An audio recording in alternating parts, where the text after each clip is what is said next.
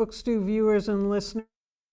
Dog Days of August, and I could not have a better episode for you to suit the climate and the time of year. Actually, we're taping this in the Dog Days of August, but you're going to be seeing this on September 1st, so I kind of take it back.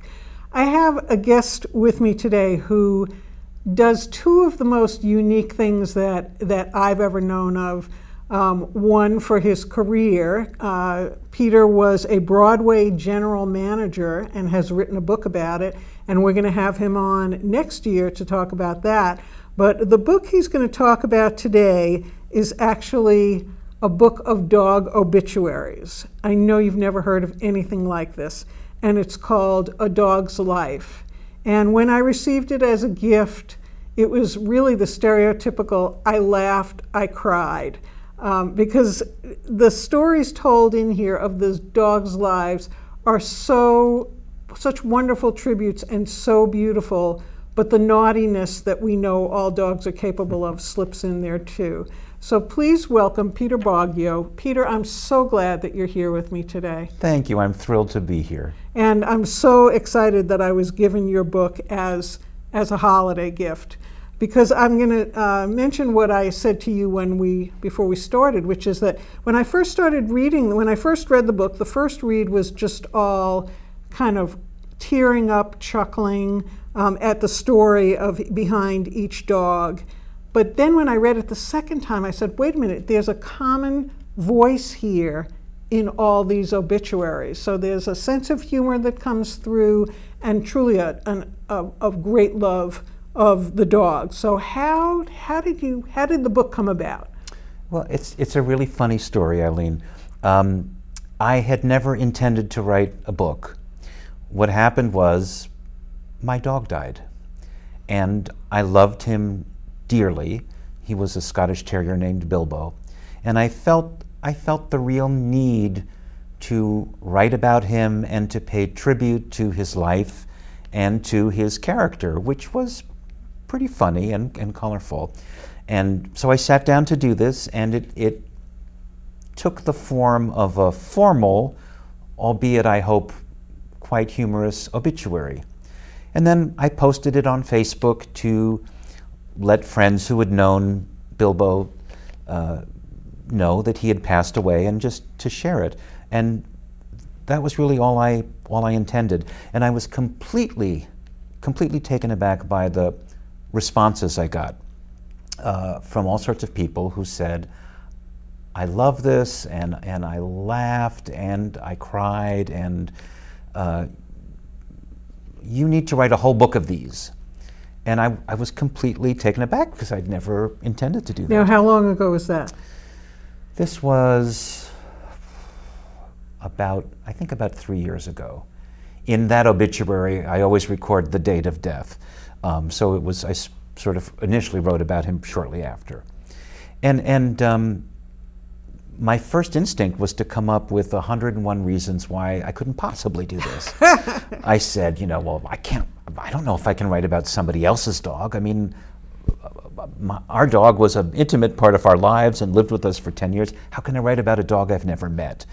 And then I thought, well where am I going to find these stories? And then I thought, well, how many obituaries does it take to make a book? And then I thought, each one has to be different. I can't say the same things over and over. He loved to chase tennis balls. He got real excited when I came home. He threw up on the rug. Exactly. There were certain commonalities to all dogs. Part of my challenge was to come up with enough variety. And I said to myself, well, how much variety can I come up with? How many variations? So I had all these reasons why I couldn't possibly do this. And then I finally said to myself, Peter, just give yourself permission to try. Give yourself permission to fail, if that's what turns out. Just write one obituary at a time, set out on this road, and see where it takes you. Did anyone, when you posted them on Facebook or you shared them with your friends, did anyone raise their hand and say, ooh, could you write my dog's obit? Or was that so... I would never have done that. I wouldn't have thought of it, but did anybody do that? Well, one friend from college who had really strongly encouraged me to write a book And I said, well, I don't know if I can write about someone else's dog. She said, well, why don't you write about mine? Come on over, I'll make tea, we'll talk. She told me all about her dog. I took notes. And you know, I should stress that all the obituaries are my writing. They're creative fiction based primarily on facts, but it's my spin, it's my voice. So I wrote something, and as would become my custom, I always sent it to her when I was done, saying, here's what I came up with. Did I get your dog? Do you like it? Is there anything you object to? Have I forgotten anything that this jogged your memory about? And she loved it. She said, Peter, my husband and I fell on the floor laughing. We're going to treasure this. You've got to do this. So that was my first obituary after my own dog. So then imagine, I'm just trying to imagine if you gave it to her and she said, oh, no, that wasn't the dog at all. Like, I mean, maybe if you were friends, you would have kept working on it, but I think the fact that you got such encouragement from the first person you even thought of sharing the detail of their dog's life with, that must have really propelled you to keep going. It was a tremendous help. It helped give me confidence that maybe I could do this, and again, that I should just try, and maybe I'd only come up with 5 variations and that wouldn't be enough, but just do it. And by saying just write one at a time, it took a lot of feeling of pressure off me. Did you have as they went on, did you develop any kind of template where okay, dog's name, length of life, funniest thing it did, saddest thing it did, most annoying thing it did, or because you must have had to interview all the owners. What I did, I finally realized I shouldn't rely on just tell me about your dog. So I came up with a questionnaire which would give me a foundation of everything I needed to know, like name of dog, date of death, age, cause of death, did your dog have any unusual quirks? I mean, a whole bunch of things that gave me a framework. And then that was very helpful. And often I'd see something and I'd follow up with an email or a phone conversation and sort of dig deeper. But I needed to try to get inside the head of each dog to really understand the individual dogs, and that was tremendous fun and a great creative journey to get each dog. But it was very important to me that in the end the owner was really pleased, that because what I wanted to do was to pay tribute to the lives of these real dogs. They were all real dogs, and I wanted to celebrate their lives with humor. But you also celebrate the lives of the families too. I mean, I think that's what's one of the things that's so enjoyable about the book, that you do get a sense of the people who lived with this dog and what they're like too. Because basically, the anecdotes that they tell are very revealing, and I think you just have a gentle way about telling some details that aren't that pleasant. After I finished my second reading, the other thing that came into my mind, and I'm going to have you start out with the first obituary, was imagining the Sunday New York Times obituary. So I get the hard copy of the Sunday New York Times, and sometimes I read the obituaries, but most of the times I don't, because the print is in -30 font.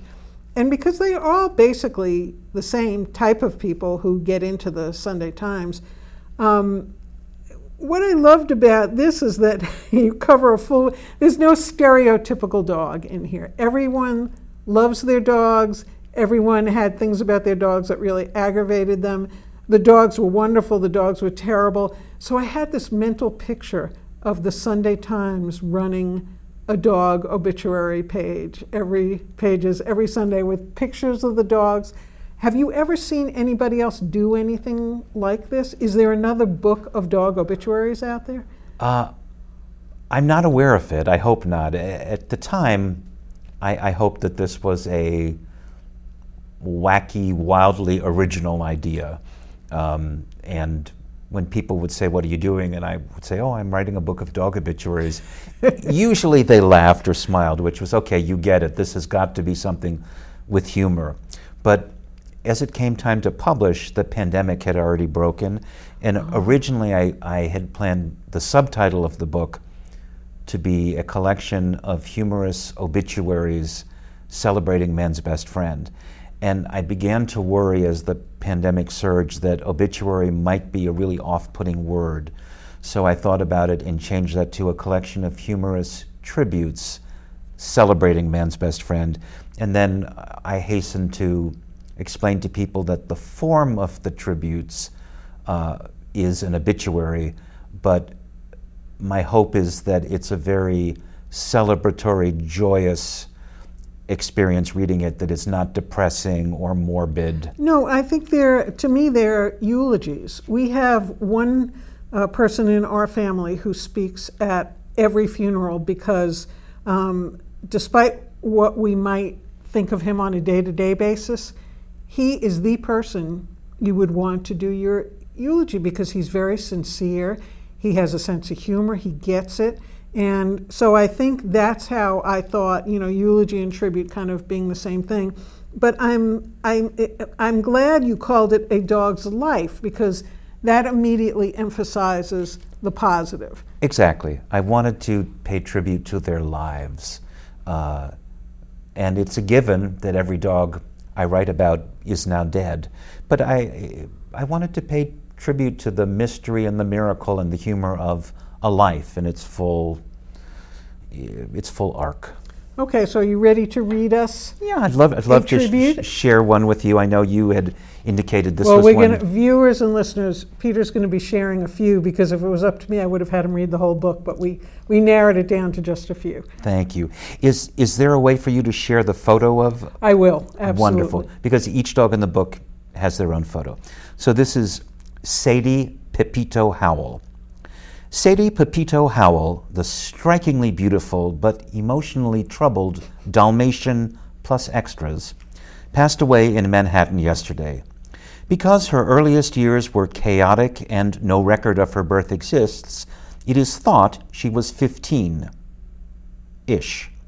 The cause of death was believed to be natural, a respiratory infection or flu. No autopsy is planned. Sadie's introduction to her eventual owners, Mary and Sam, can be attributed to an online dating service, PetFinder.com. While Sadie's profile did not originally draw their attention, it was at a subsequent visit to the Animal Care Center of Brooklyn that their eyes first locked. A speed date ensued. The Pepito Howells took Sadie for a brief walk around the shelter, during which time she expressed boundless joy, repeatedly attempting to jump into their arms. Her need to be loved was frantic. When it came time to return her to her crate, she splayed her legs in four directions and refused to budge. Mary and Sam succumbed to the whirlwind romance, and Sadie came home with them after that very first date. Not a lot is known about Sadie's past, but clearly it was troubled, leaving her with issues she grappled with for the rest of her life. Sadie had been found by the shelter wandering the streets of Brooklyn, disoriented and homeless. Her affinity for anything in a black plastic garbage bag likely stemmed from these times. It was clear she had experienced some kind of childhood trauma. She would frighten easily, which would manifest itself in fear aggression. Luckily, she rarely bit anyone, although, like many, she was willing to make an exception for in-laws. Sadie understood the Pepito Howells had given her a new leash on life and never forgot it. She was grateful, loyal, loving, and protective towards them.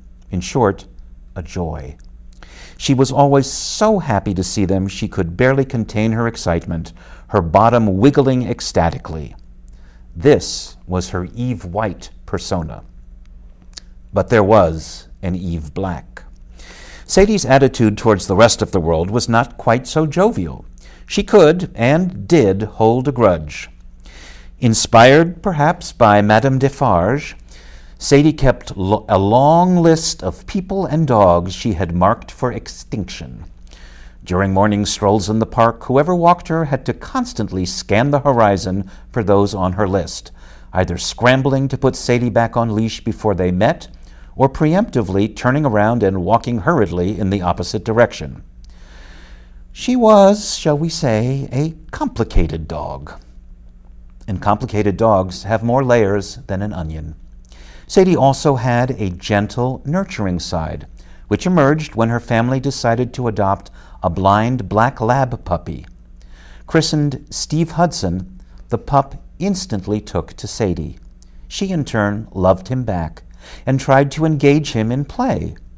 Her favorite modus operandi involved bringing a squeaky toy up to his face, shaking it until he grabbed it, and then engaging in a gentle tug-of-war.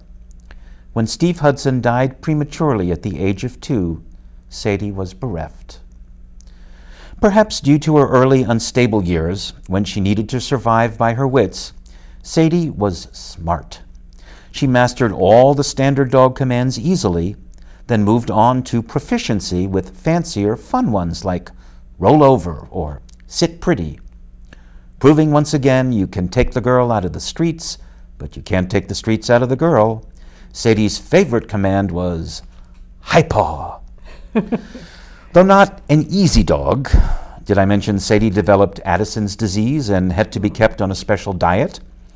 Sadie offered many rewards, most notably teaching her owners how to be good parents.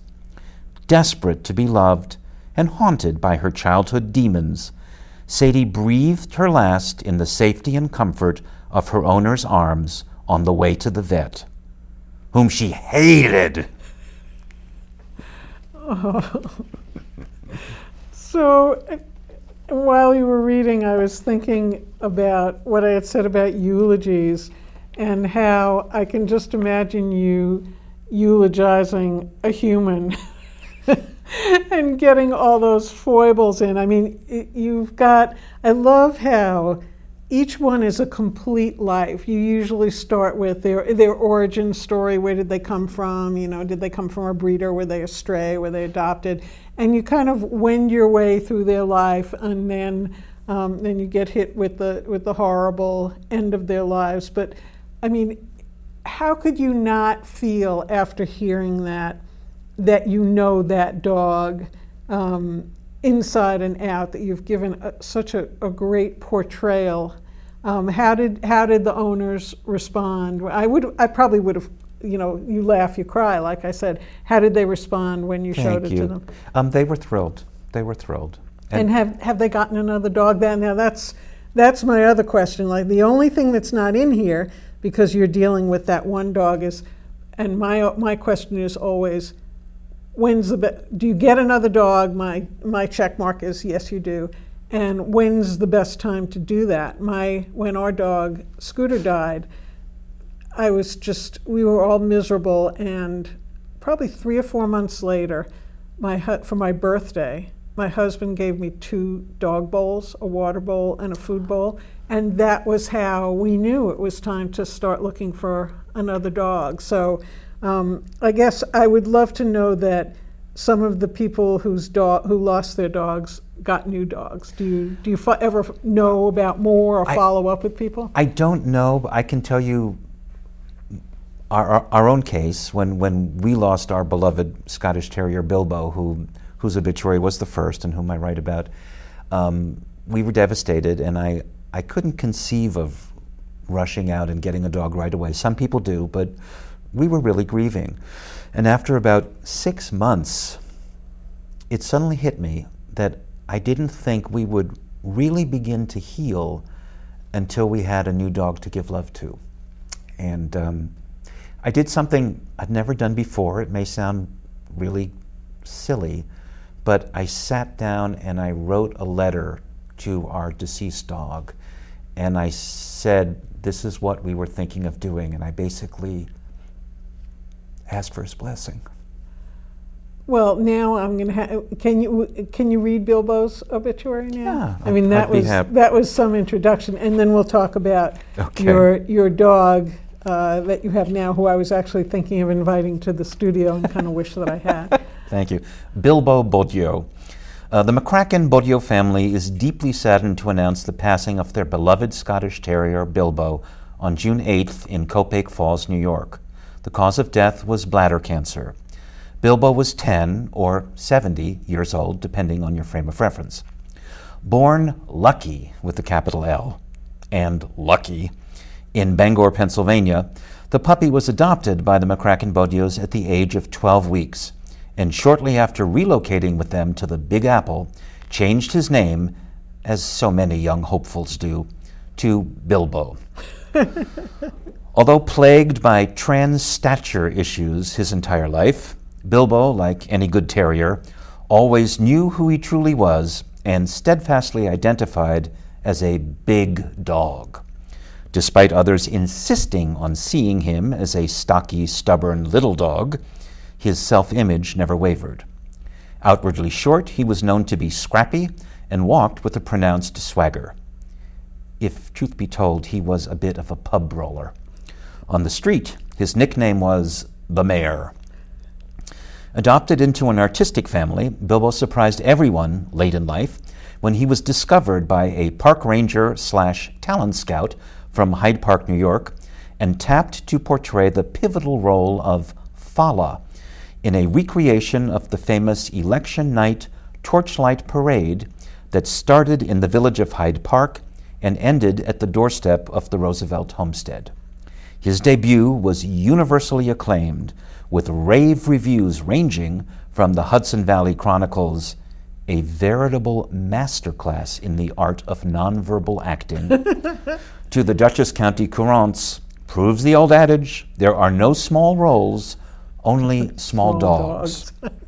Favorite pastimes included chasing tennis balls and policemen on bicycles, growling at schnauzers, and rolling in the dirt after first getting thoroughly wet. He liked his gizzards with garlic and onion. Although averse on principle to performing such humiliating dog tricks as stay, heel, sit, etc., Bilbo did become quite adept at silently passing gas, staring down others reproachfully, and removing himself to a distance. He was a world traveler, having once vacationed in Switzerland, where he rode cable cars, swam in alpine lakes, and stayed at the Grand Hotel Giesbach, all done with great aplomb. Once his family acquired somewhat dubious service dog credentials for him, he was a regular at the Albany Symphony, Tanglewood Music Center, and Caramoor Center for Music and the Arts. He leaves behind his father, Peter, mother, Anna, brother, Jamie, and a slew of tennis balls, and a hole as wide and deep as the Grand Canyon. Oh. What made you choose a Scottie? A dog. He wasn't your first dog. No, I had a succession of Scottish Terriers growing up, and I love all dogs, but I have an extra special soft spot in my heart for Scotties, and our new dog is a Scottie. So tell us about your new dog. Our new dog is named Dickens, and he's a great source of joy and was a great source of healing, and most wonderfully of all, although he looks very much like Bilbo, he has his own very distinct personality. Bilbo could be quite scrappy, and you never knew whether he was going to be just great with the dog he met on the street or just like viciously. Dickens is very sweet. We joke if uncharacteristically sweet for a Scottish Terrier, and we joke that if we had fully comprehended his character when we named him, we could have called him Buttercup. Oh, that's so sweet. All right, we're running out of time, so I'm going to ask you to please read one more because, sure. Again, I wish we had all the time in the world. It's so much fun. Let me think. Oh, I know. I'm going to read.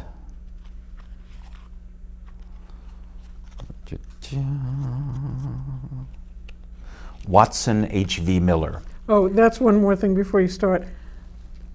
I love how some people give their dogs middle names. That is, I mean, we all have nicknames for our dogs that are so embarrassing that they can only be heard if you even say it outside in the street. When I do it and I call her Smellabella instead of Ellie, I'm like, oh no, did anybody hear me?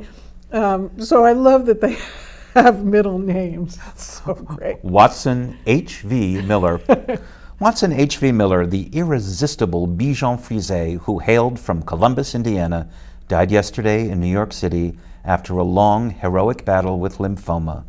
Against all medical odds, he had been kept alive months longer than expected through a steady diet of love and bacon. He was 10 years old. Originally proffered by the Miller parents as an incentive to get daughter Laura to raise her math grade to an A, the bribe of a family dog worked, initially. Ultimately, the dog stayed, the A did not. Watson was small. Watson was cuddly. Watson was cute as a mini cupcake. He was also a bit of an Anglophile, as all three of his given names, H was for Horatio, V for Voldemort, figure prominently in British literature. Still, no one is a saint, and although essentially adorable and endearing, Fluffy One and Sparky were the two most common nicknames applied to him. Watson could also be persnickety and unpredictable. He was afraid of small children, having been traumatized as a puppy by young neighborhood hooligans who threw rocks at him. This resulted in an unfortunate proclivity to snap at children if he felt threatened. Also, he was once viciously attacked by a family friend's dog who punctured his neck. As a result of these two incidents, Watson developed significant anxiety issues.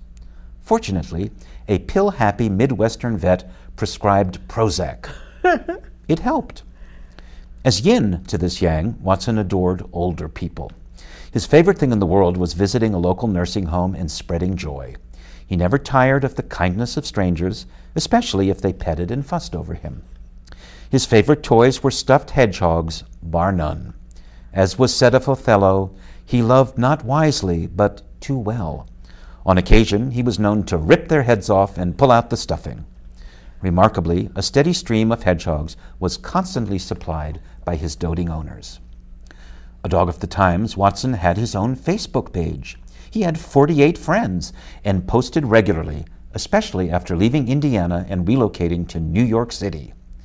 There was concern amongst his friends about how this small-town dog would weather the transition, but after 2 days of intense elevator phobia, Watson surprised everyone by taking to life in the big city like a fish to water, even posting, "Guys, guys, guys! New York is great! I am loving it here! There are people, and they stop to pet me! Smiley face, smiley face." Best of all, almost everyone Watson met was also on Prozac.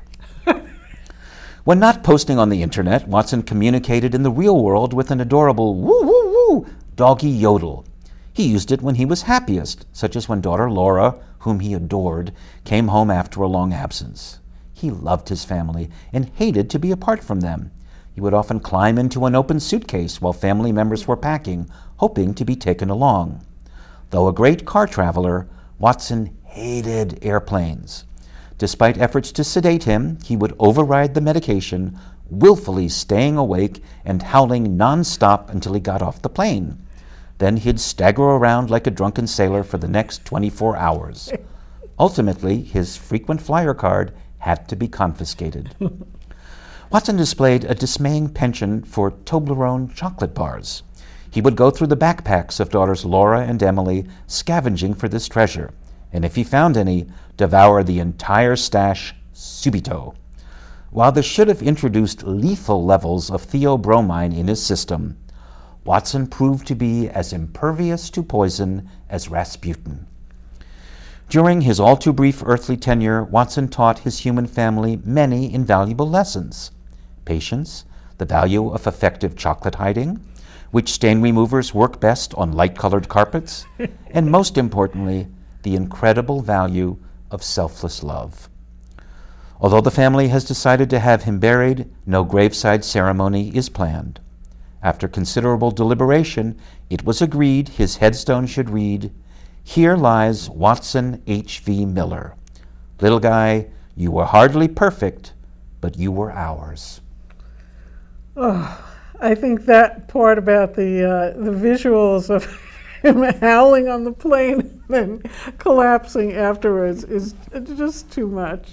So readers and viewers and listeners, and I hope you're going to be readers, please pick up a copy of Peter's book, A Dog's Life. You'll have at least a few hours of complete joy, and it'll be cathartic if you lost a dog, loved a dog, and it'll be a way for you to channel your sorrow. Peter, thank you so much for being on Book Stew today. This was, I couldn't imagine anything more delightful than the book, but then there was you and you reading the obits. Thank you, Eileen. So, Book Stew viewers and listeners, I'm continuing this dog theme because it's so much fun. And next month, which will be October, I hope to have with me Kaylee Greer, who is actually a very well-known dog photographer, and she has a book out called Dogtography. She also had a pilot on Nat Geo of how to take pictures of dogs, which has a few episodes but didn't get picked up, boo. So thank you for joining us today, and please join me for the next episode as well. And woof woof to y'all.